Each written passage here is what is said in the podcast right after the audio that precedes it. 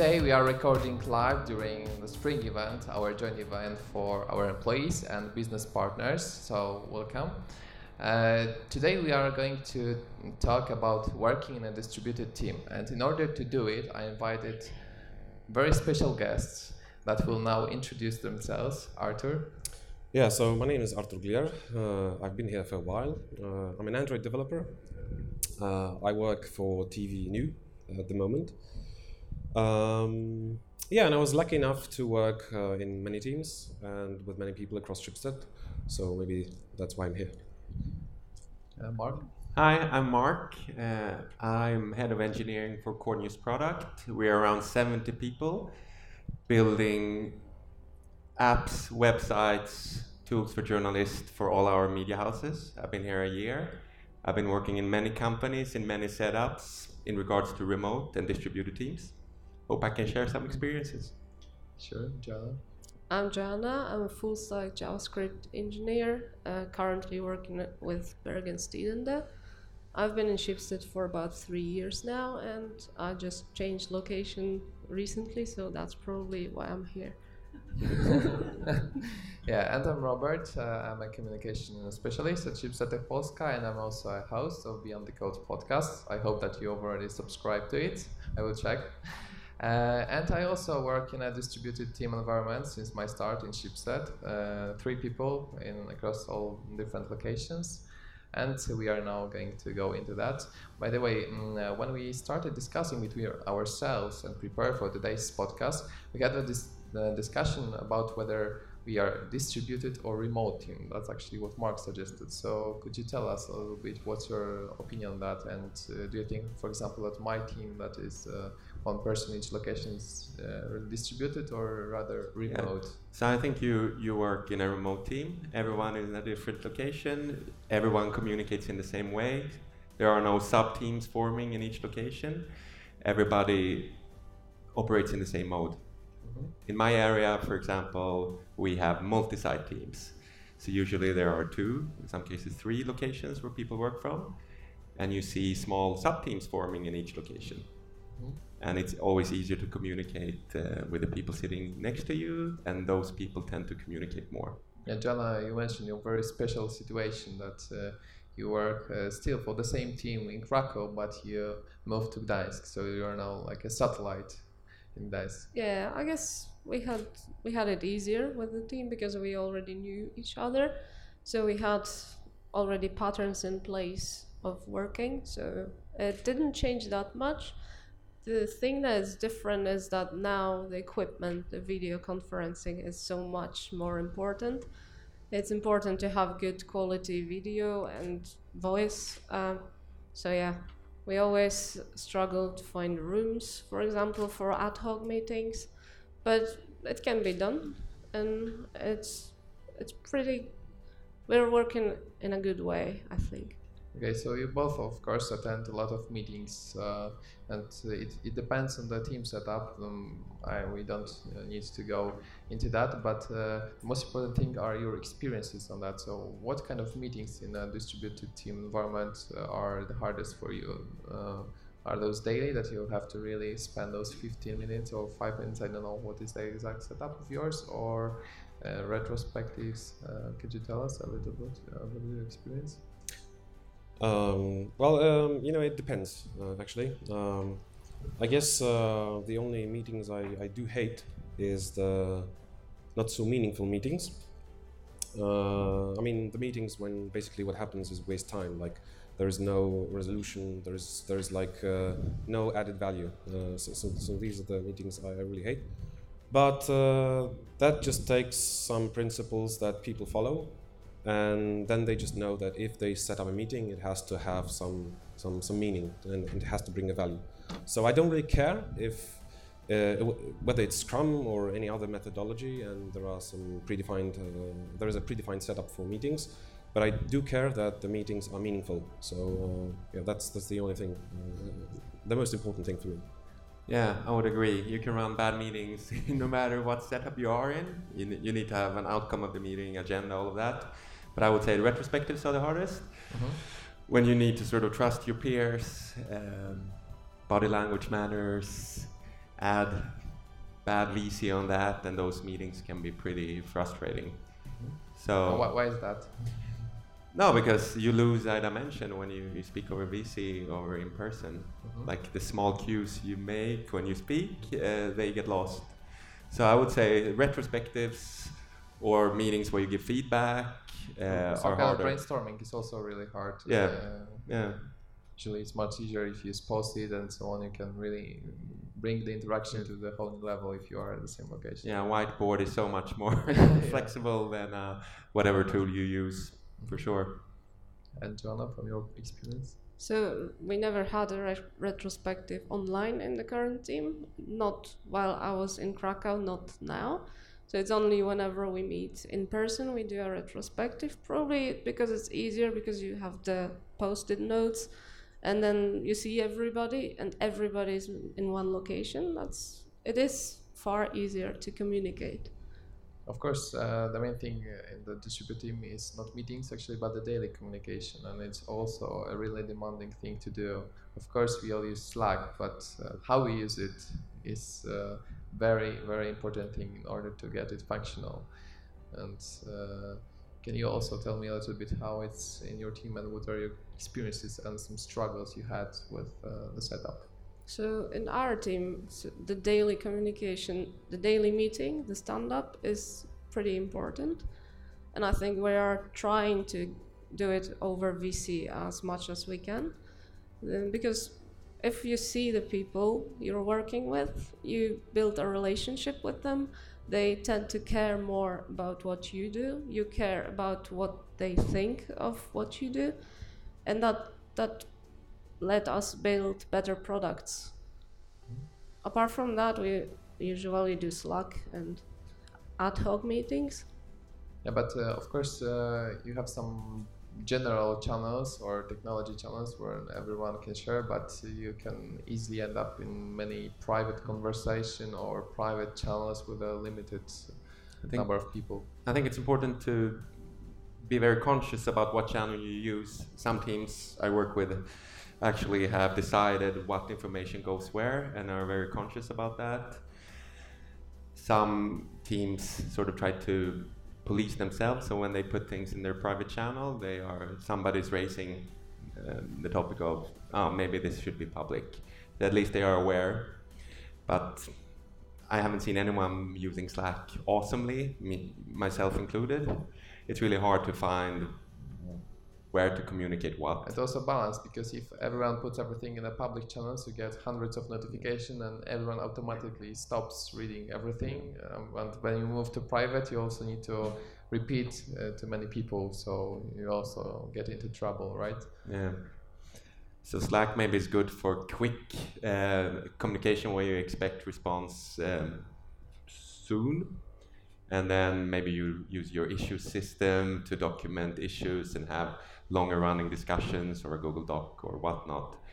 But I don't find Slack as a good channel for long, longer running discussions. It gets lost. So if you end up in a longer discussion, do you move outside? Yeah, or, uh, I think so I think usually someone raises that this should be taken elsewhere, or maybe a real meeting, Mhm. which a lot of us don't like. But I think we should push ourselves harder because that's the most bandwidth type of communication. It's easier to resolve things. And what are your opinions, Arthur, on the communication in your team?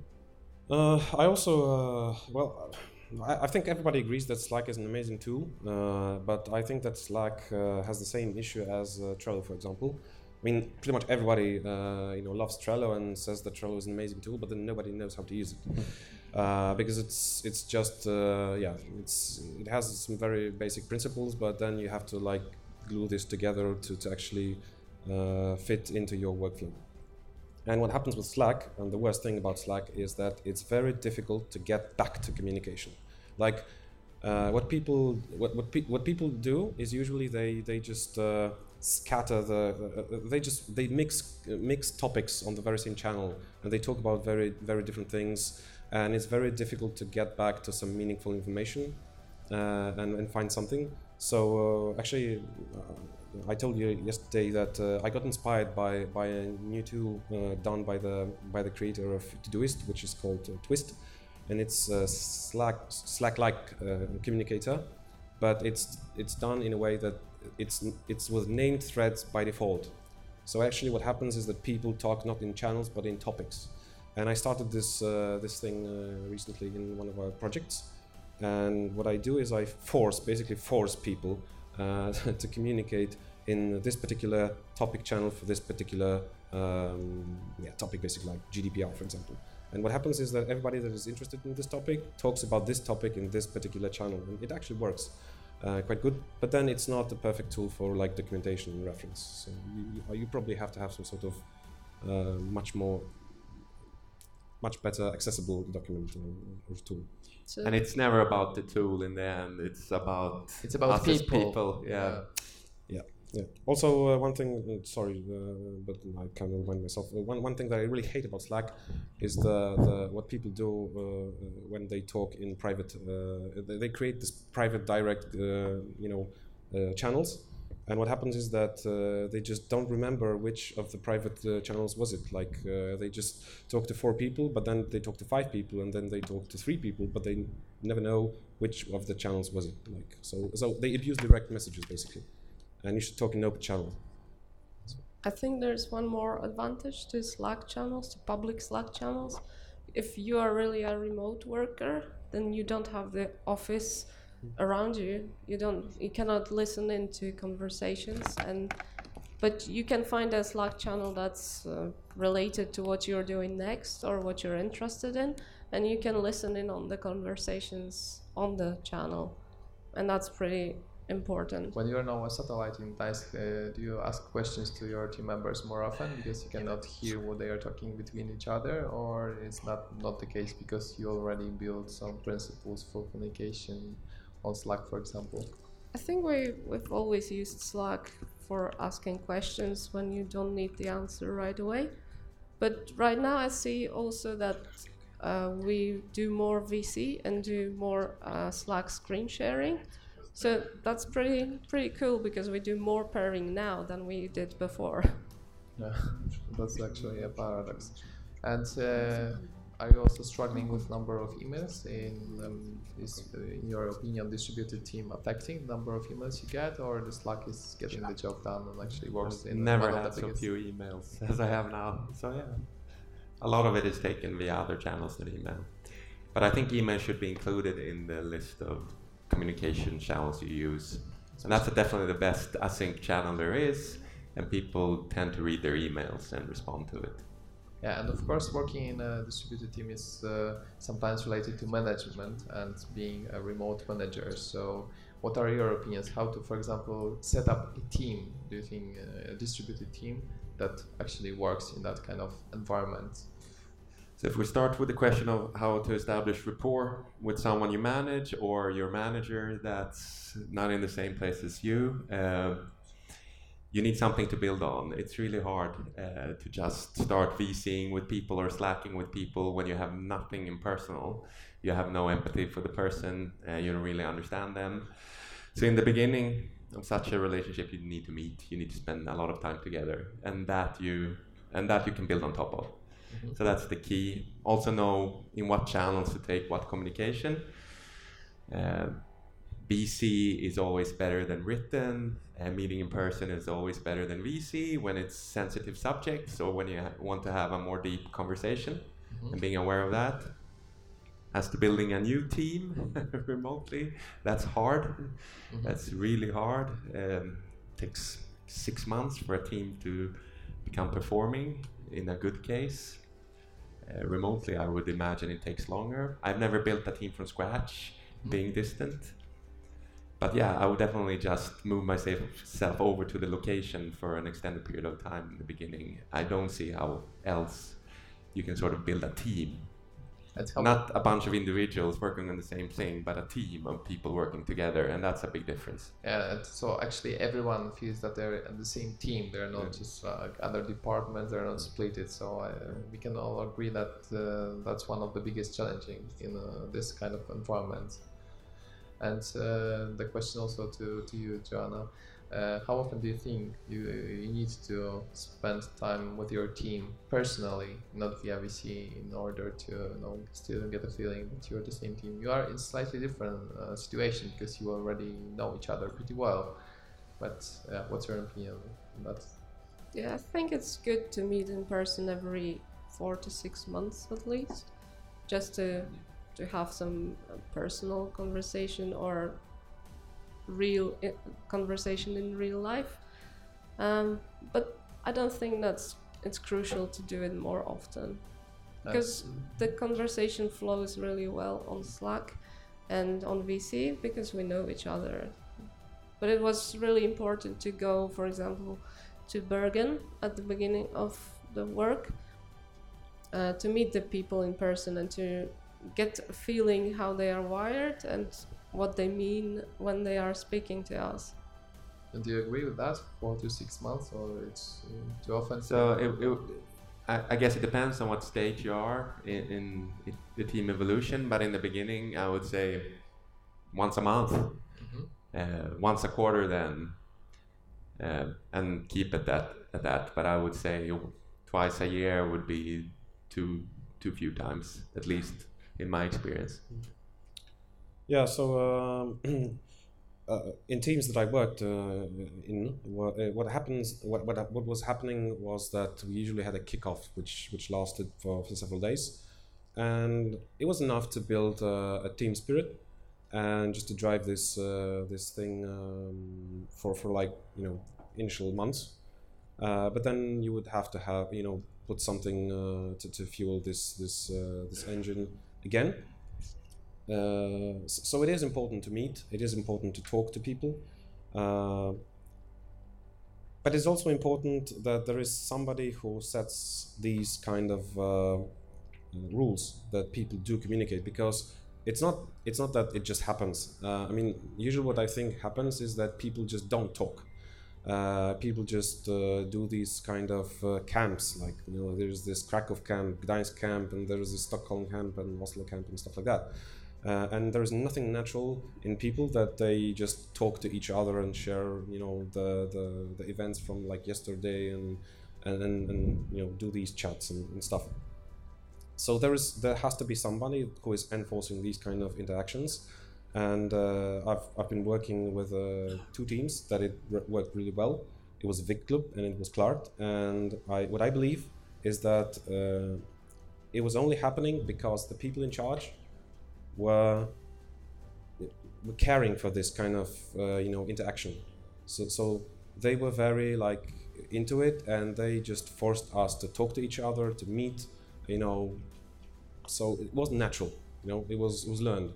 So so there has to be somebody who And I'm also, or I think it's important that you don't only meet and hang out and drink beer, but you actually work on something together. And that's how real teams form. You solve problems together. So when you meet, also make sure to solve something, do something, accomplish something of value for your project or product. It's important to socialize, but solving problems together is what forms these uh, stronger bonds. And Arthur also mentioned that silence, uh, for example, on Slack channels, sometimes that, for example, you're working in one team, and, but everyone is so focused on their department, especially in the team where you have, for example, one kind of technology developer, uh, one location only, right? It's, it's much easier to end up in a situation when everyone's so focused on their job, they are losing a little bit of overview. But what's your opinion? Uh, how to avoid that problems? Yeah, so uh, we always talk about if it's to be, it's up to me. We want people to reach out to each other, share, like drive things themselves. Uh, we've learned that we need to sort of encourage and nudge and create the forums and systems for it to happen. So we are trying to, to bring people over to collaborate, um, encourage people to spend time sharing knowledge, uh, telling people, yes, it's okay, you take two days to write that blog post or to arrange that meetup. Uh, we have the budget for it. It's important to us. It's part of our values. So we as managers can do our part of it, but then it's up to everyone with this, with the knowledge and the competence in these areas to reach out to their peers and try to find common ground and share their knowledge. You agree on Yeah, I mean, um, I, I think it relates to the camps thing. Uh, I mean, it's it's you know when you work like in Krakow or in, in Stockholm or you know the others the other place, it's it's very natural to ask somebody like sitting next to you, hey, you know, why do we do this? And what should we do? and stuff like that, but then not share this knowledge. So uh, so I, I what can fix it is just being aware that this kind of communication has to go through an open public channel well defined place that people talk about these important things and uh, yeah and then it works. But um, but somebody has to force these rules and then people need to cherish it So. I think especially when there's decisions about a project involved, then also everyone from the team should be involved. Mm-hmm. Because otherwise, if you just take the local team or the the team of product managers or whoever are the top people in the team, then um, the others feel left out and they are less likely to reach out the next time and to voice their opinion. Yeah, I think it's very important what you mentioned that, uh, that every location should have uh, also uh, a feeling that they, they can have an impact, right? Sometimes even if uh, something is not a responsibility, area of responsibility for, for a certain type of developers, for example, they can suggest a new, a new business idea for. And we expect Location. people to do that. Yeah. it's like yeah, that's what we expect from everyone Yeah. to feel ownership and to take charge. But th- there's the, one of the most important things here when you talk about Slack and com- communicating in the written word is a lot of nuance um, and context can be lost. And we've seen many cases where people maybe not assume the best intentions of the one that wrote the message, and then misunderstandings can lead to sort of heated debates and sometimes even conflict. So I think that's important that everyone assumes that the one writing something has the best intentions. Then you can ask for clarifications and so on. But we've seen a lot of cases where people assume the worst, and then it starts the heated Slack debates. So of course, those are things related to cultural differences, right? Uh, now we as Polish people tend to uh, say that something is okay for something that some, sometimes is awesome or really fantastic, and uh, uh, you guys are slightly different in that. You, you really have many uh, adjectives to describing that something is really cool, right? So uh, have you f- often find out uh, struggles with the cultural differences uh, if you are uh, talking not maybe not in person but uh, for example on Slack because uh, if you know if you're talking in person you can always make a joke out of it and easier understand uh, what someone might have thought. But when you only see words that person you might understand them completely different especially as we are also not native english speakers and we uh, sometimes do create sentences in a different way. So uh, there are several layers of Yeah. potential miscommunication there w- w- did you have any funny situations like that, or you know, any struggles? Uh, I think struggle is struggles is the better word, but again, empathy, both the person writing and the person reading, trying to put themselves in the shoes of the ones that writing, assume good intent, use gifs is always great. Yeah, you don't know a- uh, how- how to react. Just put a GIF Uh, on Slack, right? yeah, emojis like yeah, it's yeah, you know, it's not that serious often. Yeah, laugh Sometimes about it. be less serious, right? I think it's uh, also Yeah. good advice to. to And then if, if there risk for misunderstanding, just take the call. I Mhm. know a lot of us don't like VCs and try to stay out from meetings, but it's worth it. Take the call. Mhm. Don't keep on escalating the discussion in Slack. Just get in a room, talk about it, and you're done. Everybody understands each other, and you build some trust and a stronger bond. Yeah, we already talked in one of the episodes of the podcast. Sometimes it's worth to attend 15 minutes meeting in order to save half an hour or hour or even more, Hmm. right? So I think that's important principle. All right, so I think we are uh, closing to end of uh, discussion. So thank you very much. I would like to really encourage you to subscribe to Beyond the Code podcast. We are publishing new episodes uh, every second Wednesday. You can subscribe in iOS and Android applications. Search for Beyond the Code for that. Uh, and uh, we will, of course, uh, uh, hear each other in the next few, few weeks.